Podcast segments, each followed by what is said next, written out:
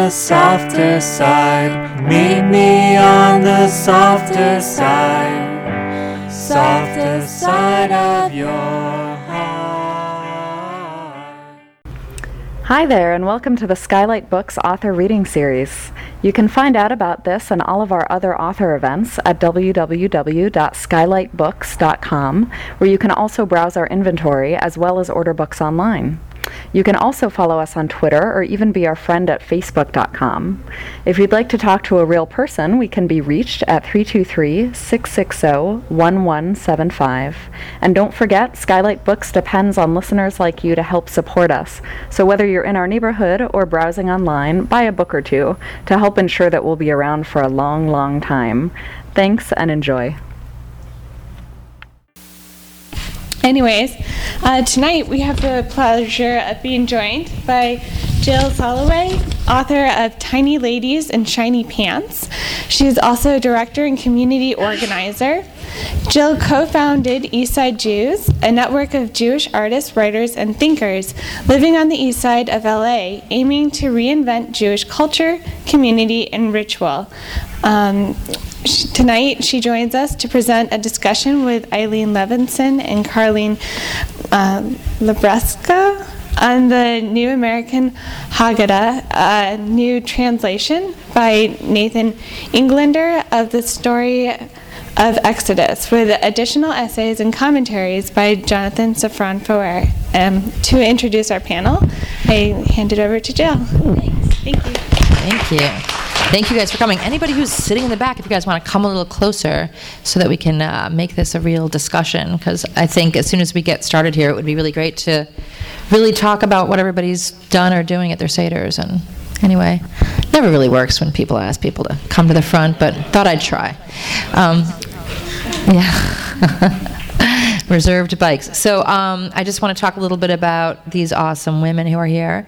Um, Carolyn Libresco was a friend of mine and a. Um, I guess you got your degree in, in, in history or something, or Jew, religion and history. I had no idea. I know her as the face of Sundance, but I also know her as a person who is um, really personally committed and passionate uh, towards the idea of making amazing Seder's happen. And she's making one this year that I get to go to. So uh, Carolyn's going to talk more about that.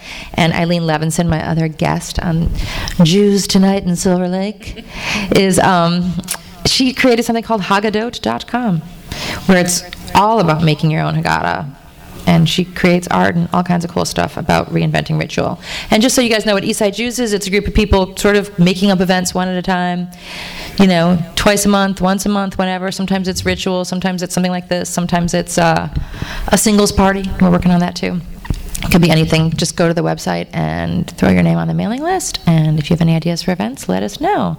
So I just quickly want to talk about the book that we're supposedly here to talk about, The New American Haggadah, which I don't think we're going to spend a ton of time on because um, we really want to celebrate it. We, a few of us come from an organization uh, called Reboot that um, is one of the engines behind this kind of rethinking and reinventing of Jewish holidays. And a lot of people involved with Reboot were involved with the New American Haggadah. Um, I have a little bit of information from talking to Jonathan Safran Foer about this particular book, why it happened, and um, I just wanted to share that before we move on to what these guys are doing. Um, his first intention, he said, was to actually gather up a bunch of people and do an anthology. He was going to get a different cool author to do each chapter and make it into this kind of, you know, cool collection of cool people rewriting the Haggadah.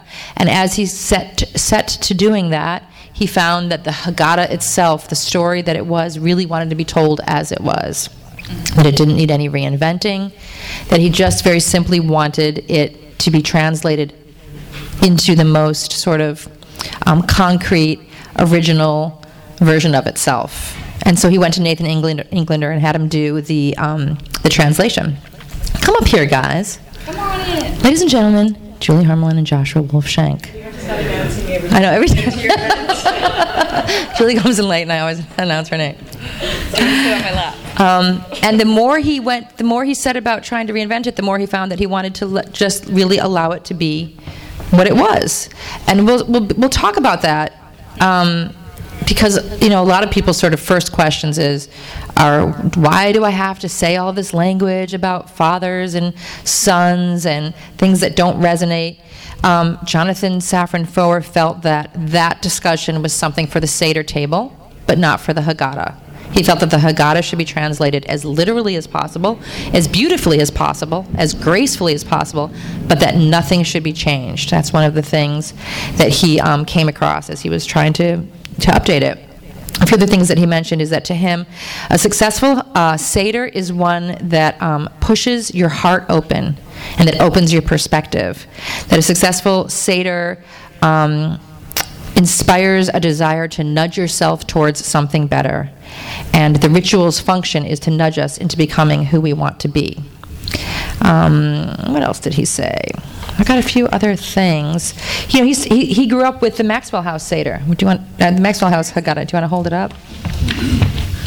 Everybody knows the Maxwell House Haggadah. We had it here somewhere. Oh, there it is. You should price this right in. the one that you get in the grocery stores. And that's what his family grew up with. And then after that, they started to reinvent. And one of the jokes that he makes is, How is this night different from all other nights? It's the night when copyright does not apply. So, you know, as, as between the Maxwell House Seder of his childhood and him rewriting this Haggadah for his family and the world, um, for years his family, whoever was the Seder leader, would cut and paste from a bunch of different Haggadahs to you know make the evening what they wanted it to be, and I think that's one of one of the things that was most inspiring to me. Um, just a, a, quick story. There's a guy named Amichai Lau-Lavie who's studying to become a rabbi, and one of the things that he taught me early on was you don't have to be hungry at a seder. That actually the word karpas means appetizers, and that you can start eating when you put the karpas on the table. And that actually you can do whatever you want at a Seder, that Seder just means order. And Amichai really reinvented uh, his version of the Seder into something he calls S A Y D E R, and it's at theseder.com. It's a website where he has these sort of four questions, and they're completely different. You know, he, he, sort of rewrote the four questions. You know, who am I? What has changed in the, in the past year? What would freedom mean to me personally? Um, how does our country and our world need to change? And how can I be a part of making that change? And how can I change myself? And to him, he just does the Seder with that. And they don't even use a book. And there's no Haggadah. So the point is that whoever is, if you are in charge of the Seder, if you're running the Seder, you can really make it whatever you need to be to make it an evening that is resonant and fun and uses pieces of this book or pieces of other books. Um, but really, it's an evening of theater, an evening of games, an evening of singing, an evening of discussion, whatever your audience can handle and whatever you want to lead. So, do you want to start, Carolyn, talking about the Seder you're, yeah, that you're working I, on? When when you say Jonathan, or was it Nathan Englander or Jonathan, Jonathan Foer? Foer edited it, and Englander. Whoever said, you know, he wanted to remain faithful to the translation. I ask what what which which Haggadah? They're all different. I've been, you know, like I don't understand what he means by that because um, I challenge him because. Um, Where are you, Jonathan Safran? Yes, come forward. You know, I've been I'm getting ready for this seder on Friday night. Um, and I decided this year, the last time I wrote a Seder was the Oberlin Feminist Haggadah in 1985, um, which we, we, we cut and pasted together because we were young, budding feminists and we were pissed off and we changed all the God language. And, um, and we pasted and cut it all together and hand wrote the headlines. And it's so sweet. I love looking at it now. And we put a crust of bread at the Seder table and all of that. And um, there's a lot of poetry in here and stuff. And it was very important to us. It was very meaningful to us at the time. But the la- then I led a bunch of Seders for, at my family because I'm the only one who really cares about scholarship in this way in my family. Everybody else is an atheist. I kind of am too. But um, and but I just used different like I would Xerox different Haggadahs and like just lead a Seder. Um, but this time I just realized I've been very um, inspired by East Side Jews and re- my experience of reboot and needing and wanting to just be more responsible about it all. So I decided to delve back in, and I must say that I had been hoping I, w- I would be fully completed by the time this e- evening came around, but I'm still in process, which is actually quite appropriate as well because um, this is a it's a process. And I went back, so I I decided to, this is sort of what I've got so far. And I've, I've basically been using all these Haggadahs and looking online mostly at feminist and radical anti capitalist Seders, because those are the ones that interest me, since capitalism is the root of all evil right now, as far as I'm concerned. And one, I think we can all agree on that. Um, and, uh, and, and dug up all these old Haggadahs I have, and I'm noticing, and I quickly understood because I needed reminding that I could put it, things in any order I wanted, and that actually, um, that this is, and, and I went back to this interesting scholarly book I had. I love this. This was written in 1959. It's, it's Theodore Gaster, who is a Near Eastern scholar, and he basically writes. Um, the several features of the ritual and the several elements of the narrative in turn reinforce this sense of continuousness, for neither ritual nor narrative is the product of a single age or environment, a mere heirloom or museum piece passed down intact and piously conserved. On the contrary, some parts of each go back to the days of the Second Temple, while others are no earlier than the 15th century. Ritual and narrative alike are therefore dynamic, not static creations, virtual kaleidoscopes of Jewish history, reflecting in their growth and development the various phases of Israel's career. I mean, it's it's a little s- staid, but um, the point is that um, that this is a that the seder and the the Passover ritual is a um, a conflation of past, present, future. It's a conflation of texts across history. Um, the Jewish atti- he, I quote from Gaster again: the Jewish attitude towards this Haggadah stems from the premise that events transcend the moments of their occurrence, that anything which happens in history happens not only at a particular moment, but also as part of a continuous process and therefore involves as its, particip- involves as its participants not only a single generation, but also, and more importantly, all who went before and all who follow after. Um, so what I've included in my in my I realized what I needed in my Haggadah besides all of the kind of those key elements like karpas and hallel and urchatz and ro- rochza and ma- matzah and all of those parts, um, which will be in there. Wh- What I realized is that I needed a conversation at the very beginning about our relationship to history and and and. Um, and then um, Paula sent me this really great reading, Paula, Paula Maldonado, from a philosopher in Buenos Aires. She just wrote, hi Amy, she just wrote about how um, uh, uh, the int- just about the intimate connection that we have between time, memory, and justice, and that history that that hist- that. So I wrote this little thing. It just says on Passover. Um, we're commanded to tell the story of Exodus as if we were actually there. Through the ritual structure, we enter into sacred time where ancient history miraculously erupts into our own present tense. Likewise, the food and drink we ingest become symbols, carriers of meaning, visceral catalysts of resonance. The idea is for every Jew to feel as if she or he had been freed from Egypt ourselves. So we're not just spectators of the past, but we're protagonists of history, which we write together on Passover and every day. So Passover shows us how redemption and liberation are ongoing projects. Injustice and oppression continue to hurt so many people, but in Judaism, the past summons us, and our history and our storytelling provide us with tools in the struggle against injustice. And that's the connection to each generation is responsible for liberating the oppressed from the past. So for me, there's a lot of there's a lot of really interesting historiographic theorizing and philosophizing we can do around Passover, and gives us, I I think, for me, like a blueprint of being Jewish, which is a relationship, a very interesting and kind of challenging relationship with history and with an ongoing liberation. So it, I think that that's, I, I just think it's at the root of, of our Jewish practice in a way. Um, and then I'll stop talking. I'll say one more thing, which is that then I realized that, that as I was reading through and studying about Elijah, and I was like, why is Elijah at the end? I don't understand. And then I was thinking about redemption through this philosopher that I was reading from Buenos Aires. Her name, by the way, is Diana Sperling. Not, doesn't sound like a very Argentine name, but apparently she lives in Buenos Aires. Um, and that Elijah, she points out that Elijah is the harbinger of redemption. So, this whole idea of historiography and theorizing around history and, and um, liberation and, and the past erupting into the present is what Elijah really is. Elijah is the past erupting into the present, right? I mean, he, so opening the door for this ancient figure who's going to come again when redemption happens.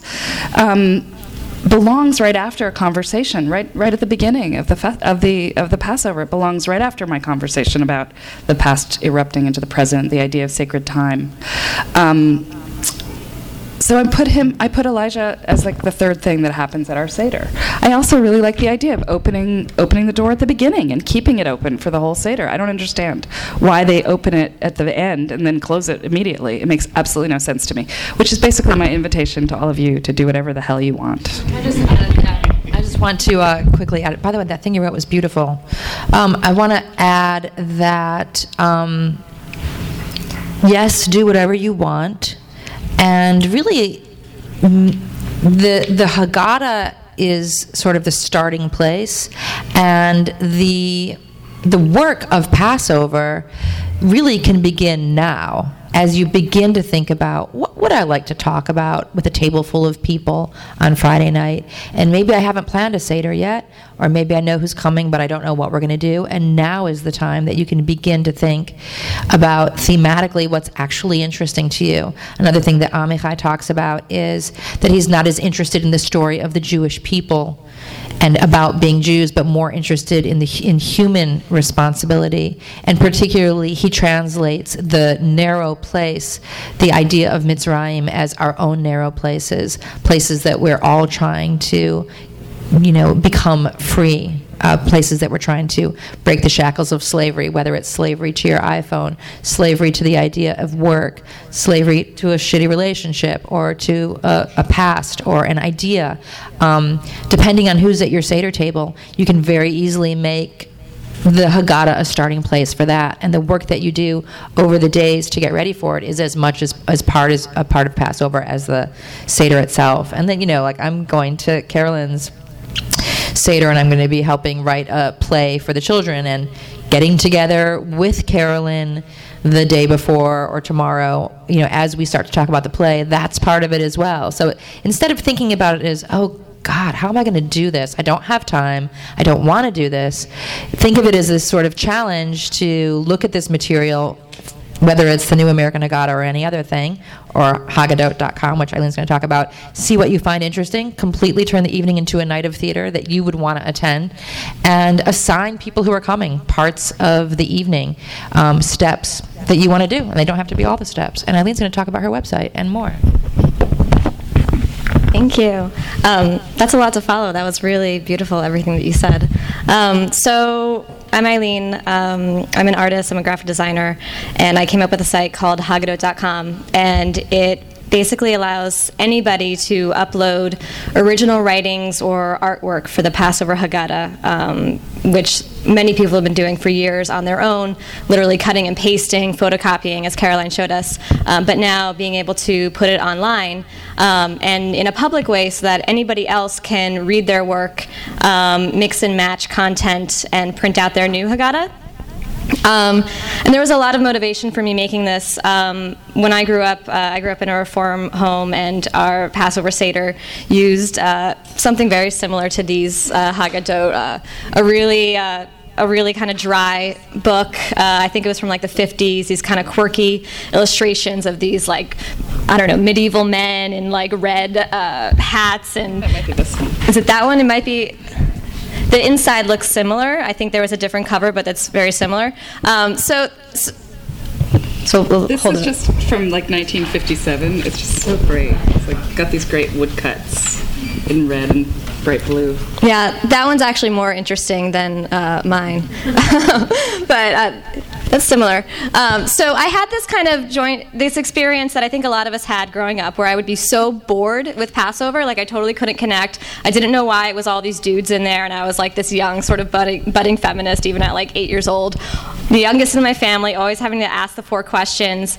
Um, and yet on the other side of it, I always knew that I really appreciated the ritual of it. It was like uh, my family decided to have a play all of a sudden that we were doing at dinner, and you know I had my part. My father played, you know, the wise, older, you know, knowledgeable man with Jewish history.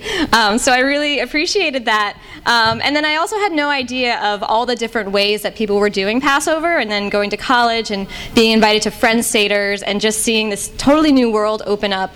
Um, it was really liberating too, and, and for all the reasons that I couldn't connect growing up, and I felt like it just, you know, in general, the Passover Seder maybe didn't have meaning to me. Uh, the many ways that I was experiencing it did have meaning, and so I just became really fascinated.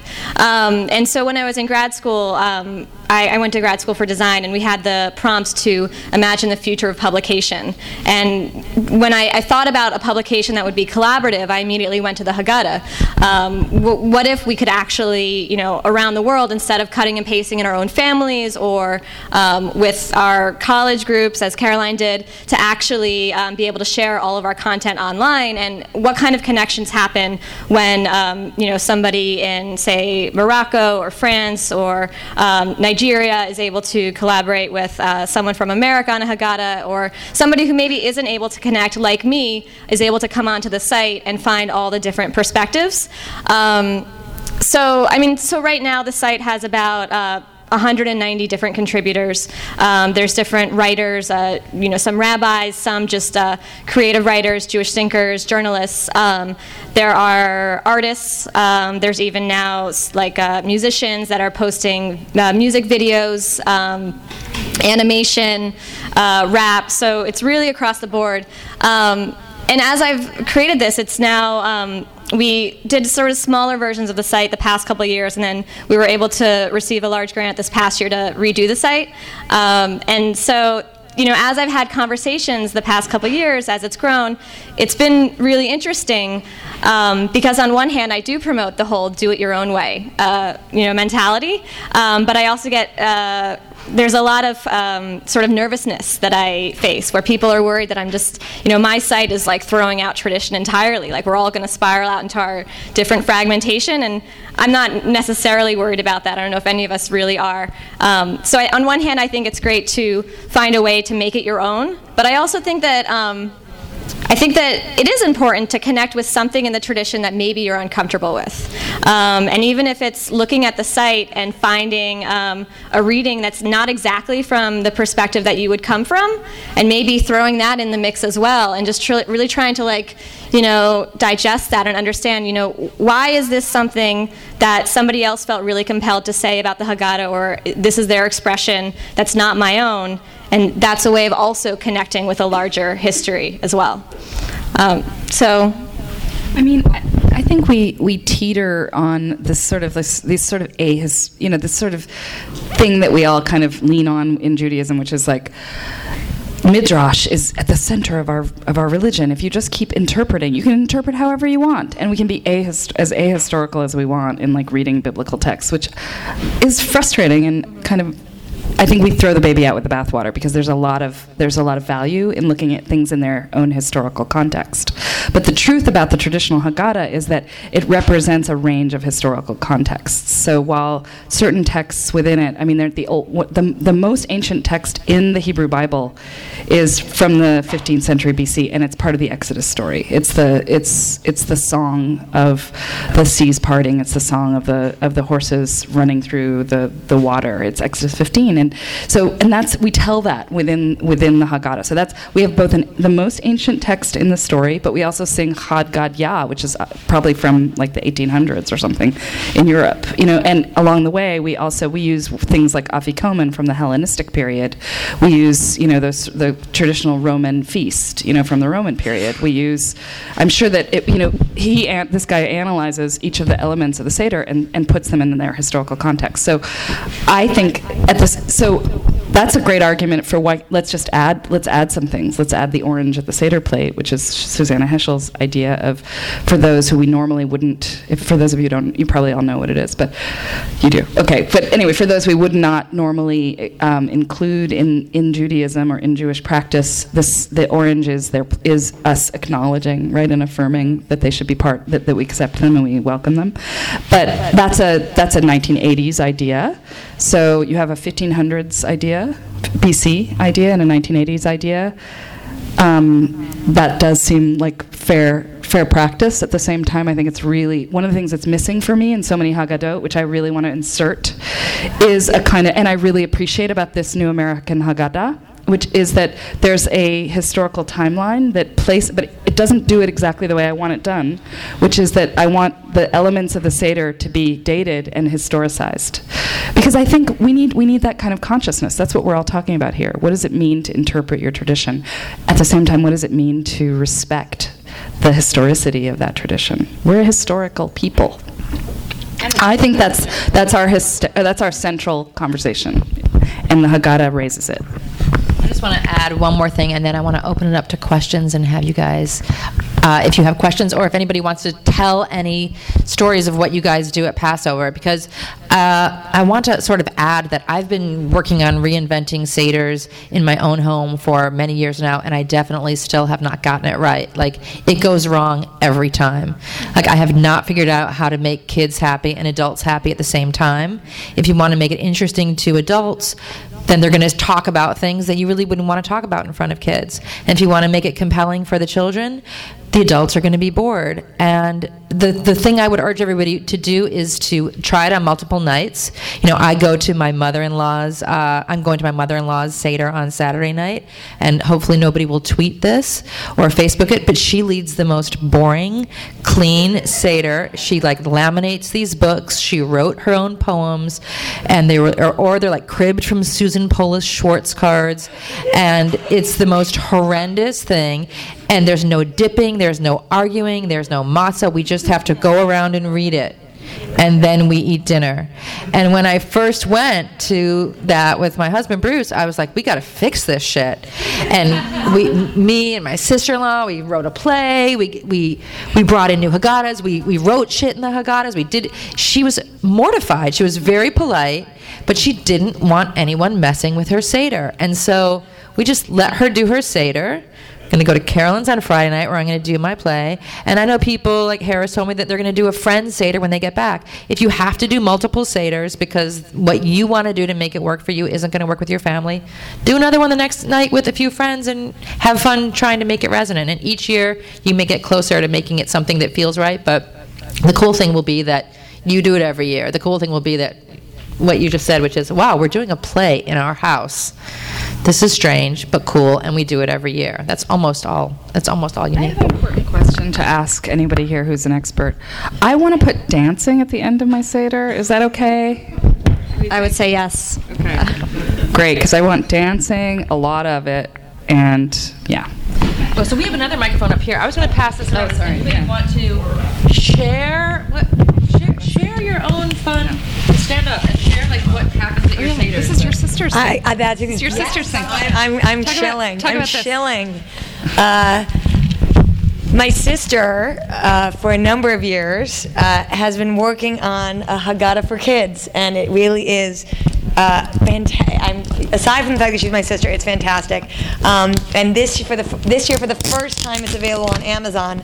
But this stemmed from her desire to figure out a way to really engage her kids in an open-ended conversation about what is the meaning of the Seder in so many different in, in, in all of its variety of contexts. And so she made this book, um, which really allows kids to, you know, draw their cup of wine, and it's incredibly interactive, or find something to light up a dark sky. And I mean, in general, this is, you know, she and I have both been on a journey, as most parents are when they have children, of how are you not how are you not just telling the kids, you know, this is what you need to know about Passover? How can you engage them in the same journey that we're all going on as we discover our own seders in a way that is that makes sense to them? And so this is what she ended up doing, and I'm very proud of her. And you guys should check it out.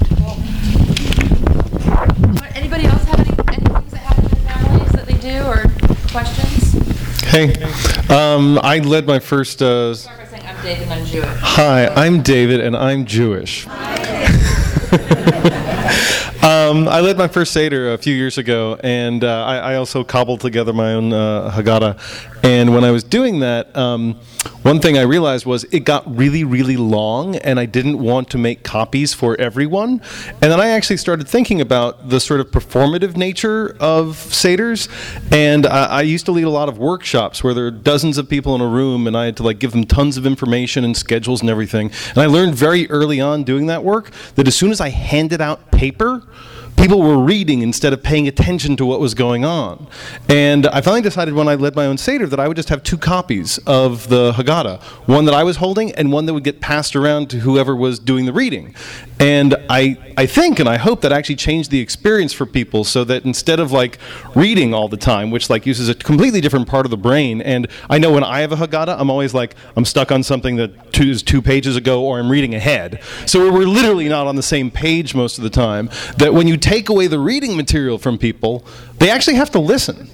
Um, and I found there was a very different kind of engagement. Um, and I was just thinking, like before Maxwell House, when people, you know, maybe only had one or two Haggadahs, they might have probably done that before as well. And since Haggadahs have become so, you know, common and easy and free with the Maxwell House, suddenly it changed our. I think that, uh, th- that it probably changed how we like interact um, at the, the at the table. So I don't know. It was an interesting experiment that I'm I'm hoping to do again. Can we pass this back? Which is, when I was a kid, my father would stand up with the one Haggadah and read the entire thing in Hebrew. and we were just captive of that.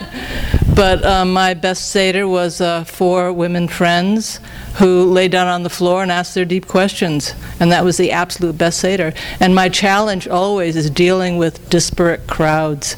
Like, how do I deal with the fact that at my Seder it's going to be more than half not Jewish? Who are there because of their you know relations and are there happily but have a whole different investment in history with it. And me who has my father you know in my mind and um, the four women on the floor in my mind. And it's a hard one. And every year every year it's a struggle. Yeah i have a similar i have a similar thing. I i, I led a seder a few years ago and tried to do a lot of new stuff and also a lot of the traditional things with traditional foods. And I, it felt like the the the the traditional stuff just immediately threw everyone into the frame of doing it the way it's been done every year. And I, I almost think that you would need to go totally radical in order to create something fresh that you have to go to one of the two extremes. I, I'm, I'm hesitant to be totally radical because there's something beautiful in a lot of these traditions. A lot of what a ritual is is reminding you. I did this when I was eight years old, and my, you know, there was my grandpa, and he went up and he washed his hands and said, "I'm going to wash my hands. no one touched the afikomen," you know, and I, that's a big part of, you know, that's very meaningful to me. But I feel like if you, it's like a magnetic field. If you sort of if you like inch towards that, it'll like, you know, suck you into something that is really not doesn't have much spiritual content. It's just um, it's just like um, you know, yeah. Respond to that? Yeah. Is that working? I don't need. I don't think I need it. Oh yeah, you do because they're podcasters. Okay. I mean, I what I am going to do this year. I decided that I was going to really um, pare it down, like reduce it into just the base. So it's going to be writing with no illustrations. Um, and I'm, right now it's at 12 pages, and I want to get it down to like eight. Um, so that we can, and, and a big part of it, the whole Magid is going to be the kids performing, hopefully whipping each other with palm fronds or eucalyptus leaves. That was one idea I had. We could add to that. Um, slaves, slaves, scallions.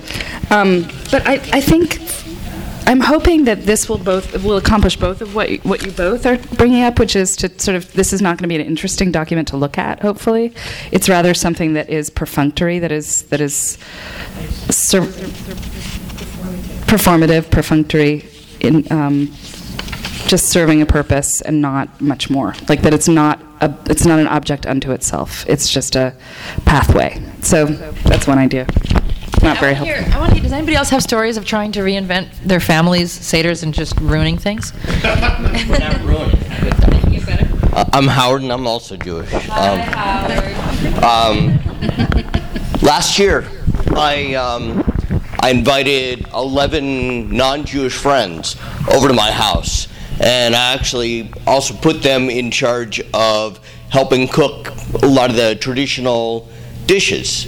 Um, and since I was the only one that really knew what was going on at the Seder, I got to choose all of my favorite pieces from. I, I also took a couple of Haggadahs that I had from growing up, and I took my favorite parts of the Seder that were most meaningful to me, and I, I did really try to make it a uh, traditional. You know, I went through all of the the um, Passover, the symbols, the meaning of the uh, various pieces of the, the Haggadah. But uh, it was it was fun. It was a and everyone had a great time, and I hope learned a lot. And it was, I thought it was it was came off really well. Not doing it again this year. I'm going to someone else's house, but I, I may do it again in the future, and it was a lot of fun. So you don't need Jews to have a seder. Anybody else have any comments or thoughts back there? Hi, I'm David, and I'm Jewish too. Um, Hi, David. Hi, Julie. I went to Reboot a few years ago, um, but I don't think that we met. Um, uh, anyway, I um, grew up in Austin, Texas, and my dad was a rabbi, and um, he's not alive anymore. But I've been leading a number of seders at my family's house in Austin, and um, one year, maybe four or five years ago, I went to a first seder here in LA at a friend's house, and, and my friend Andrea had a rabbi. I can't remember her name now. Um, it's not Sharon, but it's somebody else who teaches at one of the um, conservative synagogues here, and she had taught us how to make an interactive seder, and it was things like, "Why is this? What does this night mean to me in terms of freedom?" or "What does this night mean to me in terms of oppression?" And it was this fantastic West LA kind of night with everybody participating and being super interactive, and it was it was cool. I'd never seen anything like it. The next night, I flew to Austin to my mom's Seder, and it was in Austin, Texas again, so context is important. And I gave out these little pieces of paper that said, This is what you had to say, like, this is what it means to me for oppression or for freedom or salvation. And and and it wasn't really working right somebody said something about california it wasn't really working even in austin texas the height of coolness and at one point one of my mom's friends looked and looked up and said we just don't do things like that here and we literally picked up the um, the uh, uh, the um, the Maxwell House Seder, and we went back to it, and everybody was so much more comfortable and read, and it went off without a hitch. But it was a really funny moment. So it's all about context and, and and all And that stuff. Anyway, it was. Cool. I'm gonna pass it back that way. See if anybody's got any. Tell us your childhood Seder stories or what you're trying this year. Um, hello, um, my name's Renee. I am Jewish too, like everyone else. Um, I grew up and I just always have not liked Passover. It's like my least favorite Jewish holiday, no offense. Like, and it's kind of like the story you have. Like, my mom, like, does a book and then she sticks exactly to it and she doesn't let anyone eat food. And if you, like, reach for it, she knocks your hand away and says, no. And, and then even when you do finally get to eat, like, the um, roasted stuff, it's like a tiny, tiny little sliver. And she's, you know, they're all waiting till the brisket, which I don't even like that much. And I'm just like, okay, whatever. Um, so I just never liked Passover. And then one year, it just got even like my my grandfather passed away on the night of the seder and my grandma was trying to keep it a secret from everyone because it's like well it, it's like my mom we my mom hosts the seder every year she's like I like to describe her as someone with like the religious fervor of an evangelical Christian, but she's Jewish and not in Reformed, but she's like really, really Jewish at the same time. So it, she, it's like her favorite holiday ever, and she always does Seder. And my grandma's trying to keep this a secret, like, oh yeah, Grandpa's still in the hospital, but like not telling us anything. And then finally, but my grandma obviously, because she's upset, she's acting like really weird. And then like, like right before dinner, my mom like snaps, and because she yells a lot anyways, but she like really yells, and then my grandma's yelling, and then she's crying, and like literally right before we sit down, we find out that my grandfather's just passed away. and, and now and it made Passover even worse because now every year it's like this real dark, heavy cloud. She's like, remember that on this day, so many years ago, like this was the day your grandfather died. And um, luckily, I left for college and didn't have to do a lot of family seders since then. But um, yeah, it's just I don't know. I, I think Passover always gonna have this like dark mark on me for now. And I had a few seders in college and tried to make them more fun, but then my mom would just still call me and remind me of all the horrible things. so I, I came here tonight to see why people love Passover so much. You know I what guess. I recommend for you is this the claymation Haggadah. Oh yeah, that it's would be really great. really short and it has only claymation pictures Ooh. of weird Jews We used in to have ancient that times. movie that was like claymation Passover movie. I think if So anyone. I saw really that. recommend this for you. Okay, so that's my Passover story. Pass the mic back that way and see if in fact get some good. Can anybody top that? Um, I don't know how far this. Back there. See if, see if it will inspire any. You can like pass this on. You don't have to speak. Like I just want to give it to someone. Oh, thanks. Okay, my name is Lori and I'm Jewish. Hi, Lori. Um, I had, I have an adult child, uh, that adult daughter, and when she was a teenager, we decided to do an adult Seder. And um, half the people there were Jewish, half were not, and her boyfriend was there. And I found this really awesome Haggadah online called Inna Gada Haggadah. And it was, yes, it was a play in In-A-Gadda-Da-Vida. And we got, you know, to the part where it said, you're free of bondage unless you're into that. um, the kids really got a, thought it was awesome until we got to the end, and I should have proofread it because I made copies for everybody. And it's actually a Messianic Jewish Haggadah, and my mother freaked out. I think we have to pass this in. Record long.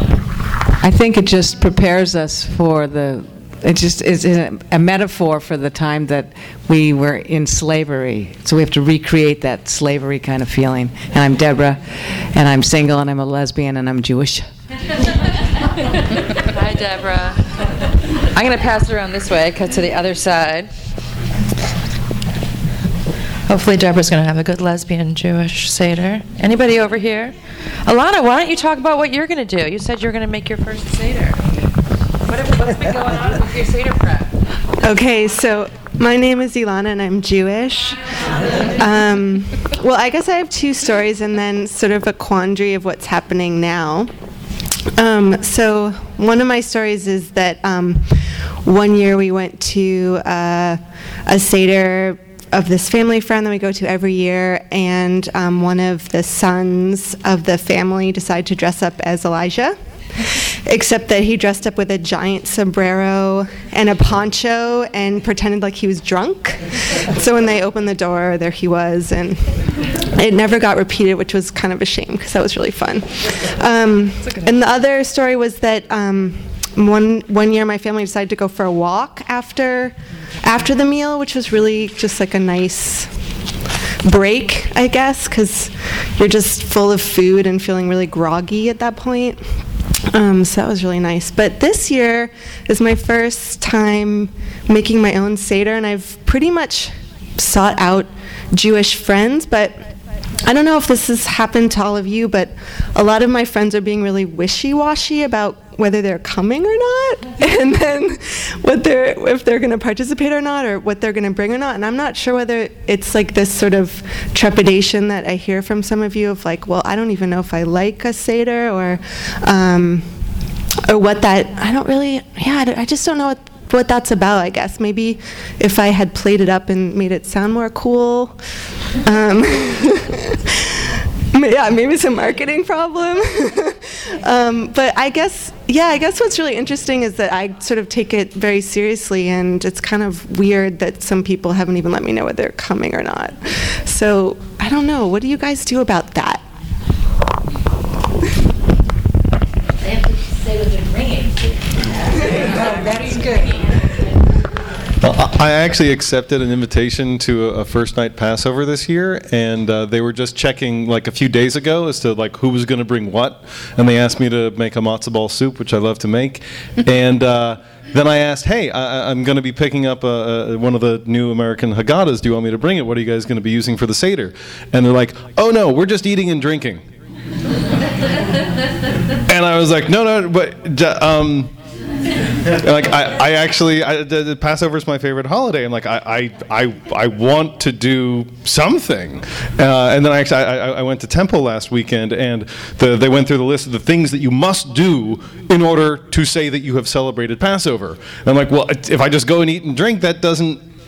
And I've actually, uh, I, I'm now looking for a new seder for the first night, and I had to tell her, I'm really sorry. I like, I so want to come and eat and drink with you, but I, I need to have some kind of ceremony, some kind of seder. Um, so now they're getting someone else to make their matzo ball soup, and uh, I'm, if anyone has a seder, I'm looking. That's, that's, by the way, before I'm going to pass the microphone over to Gina, but just a quick reminder that um, after we're done here, you can purchase New American Haggadahs, also Tiny Ladies in Shiny Pants, my memoir, which happens to be on sale. I'm very happy about that. How convenient. I didn't realize that um, they were going to be on sale together as twin documents, but and then uh, the there's a little bar next to Bar Covell called the Sidebar, and they are expecting all of us and drinks and food over there for socializing. And I think sa- Seder trolling. I think a lot of Seder trolling is going to go on. You can go up to people and ask them if the, if if uh, you can go to theirs. You can invite people. Hi, Jill. Um, so I like didn't realize it was Passover this week till like yesterday, and, I'm like, oh my God, it's Passover, and I have a lot of family here, and then it turns out that all the family are, are like going away, and that there is no seder. So I'm like, oh, there's no seder. Like, did I just basically found out today that there was no Seder. So I was like, okay, I'll have a Seder. So I have a Seder, but nobody, so David. Although I think I might have it Saturday for the second night, but but I, I've had I've had lots of seders in my life. I really enjoy throwing them. I lived in Hong Kong for a long time, and I would like throw seders with like the expat community. And I lived in Japan, and I would throw seders there. And I've had seders in LA, and I just really enjoy sort of bringing people together and sharing Judaism with people who aren't Jewish. And it's one of my favorite holidays because I feel like, you know, there's two kinds of Jewish holidays. They were mean to us, and God is great. And I think this is my favorite They Were Mean to Us holiday. So. Oh. and let's eat. Bring it back here to Yeah, yeah. Yeah, I was going to talk. Okay. Okay, so um, I'm Kathy, and uh, and uh, I'm Jewish too, and recovering conservative. But I I gotta say that for most of my life, I had horrific seders. I remember being trapped and wanting to get out more than anything else, and compulsively, you know, going for the matzah uh, sometimes under the table I would hide the matzah and I'd be putting my finger in the horseradish. And it was just it was always a, it was always a nightmare. And when I came to LA my first maybe about 20 years ago I went to a seder where a rabbi where Denise Eger was running the seder.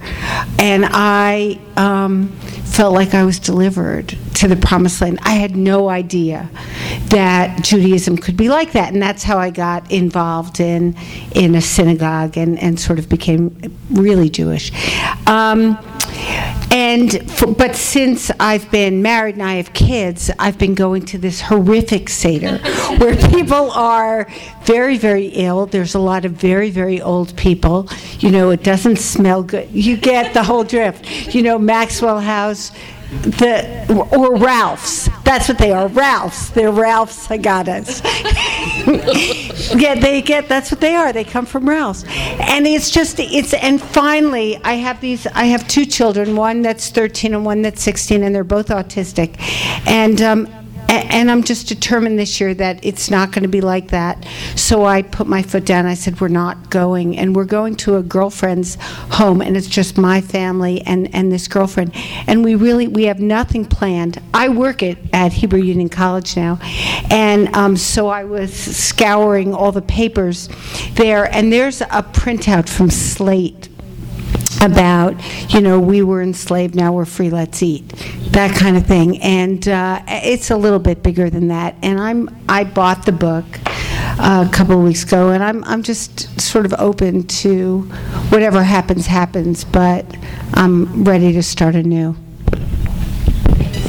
But you, um, your, you have that, that template is really. Talk Template? about, talk about your template for a second, because she hasn't, she didn't talk about the template. Go ahead, that microphone works. Oh, it does. Ava. Hello. Okay, so um, on the website, there's actually a template um, because even though there's so many different options, I think that you know what I'm still hearing is that there's a lot of unfamiliarity with the actual Haggadah itself. Um, and so on our website, when you start a Haggadah, you can actually um, choose a liberal or traditional template. Um, I'm assuming most people here will want the liberal template. Um, it's a very short, um, easy to follow Seder. Um, it was made by Jewish Boston. And that is a place where you can start to add your own content to it or, you know, cut out content that you don't want. Um, and I think that's also a place where you can really pass it around to everybody at your table to like maybe they could each have their own uh, version of it. Um, also, circling back to something that we. What, the site is called Haggadot.com. Um, I think circling back to something we, uh, I was hearing before um, about how uh, once we get back into tra- tradition, people's eyes kind of glaze over. Um, and for me, one of the things that one of the things that I actually find really meaningful, like I, I love the idea of the structure of that original script um, that, you know, you can do it over and over again in a really boring way, or you can find that way to make it really interesting and meaningful. And, and maybe, you know, it's, it's a lot like repetition of yoga or other rituals. Maybe there's a time where you just don't feel like doing it again, but in that, by putting those actions upon yourself or by saying those words, you actually start to think through it a little bit differently. Um, so I really do encourage you to throw something in there that just seems like, okay, this is going to be the boring part of the evening, but how do we really digest it? How do we find something new in this thing that feels so old? Um, or, or just think about the thing that, like, you know, if there is a, a ritual or a part of the Seder that just does still feel really meaningful to you. Um, I, for some, I always really love Dayenu. Like, I think that there's, you know, it's really important to, uh, to like respond to all the blessings that you do get. Like, we talk of, the whole Seder is spent talking about, you know, our history of oppression as Jews, and then all the oppression that's happening in the world right now, and all the things that you could say that are wrong with the world, but still there are, there is a sense of blessing and renewal, and, uh, and when you can think about your blessings, and, and the song Dayenu is really about building upon your blessings. Had we just received this, that would have been enough, but we got this as well, and then we got this too. So I think there's a way with everything that is in the tradition to really think about how do, how do I take the ancient uh, story and really make it uh, meaningful in a contemporary way. that was one of the favorite parts of uh, uh, my service last year. Is I got everybody singing the chorus of Dayenu. You know, read through Dayenu, and, and everybody got into it. It was a lot of fun. All right, Ava's going to say something. I just had a question for everybody. My name is Ava. I am also Jewish. Um, um, though I was reminiscing about the, my, my grandfather when he leads the Seder. I, I don't know what point I realized he's getting the same speech every year. During this, we have a speech portion in our Seder where like my, my grandfather can like make a speech. It's, this has been the same speech, same speech for a long time. But my question is, um, how many pe- if somebody invites you to a Seder, how many people are you allowed to bring with you? I none, one, three, as many as you want. so you ask, just ask the host. Okay. So I think that's it. Any last remarks from you guys? Anything else you want to add? Thank you guys so much for your ideas and your brilliance. And thank you. Skylight, you want to say anything else? No, just thank you, and thank you everybody for coming um, and joining us tonight, and thank you to Jill and to our panel for being Thank here. Thank you for giving us a place for our 12 step Jewish meeting.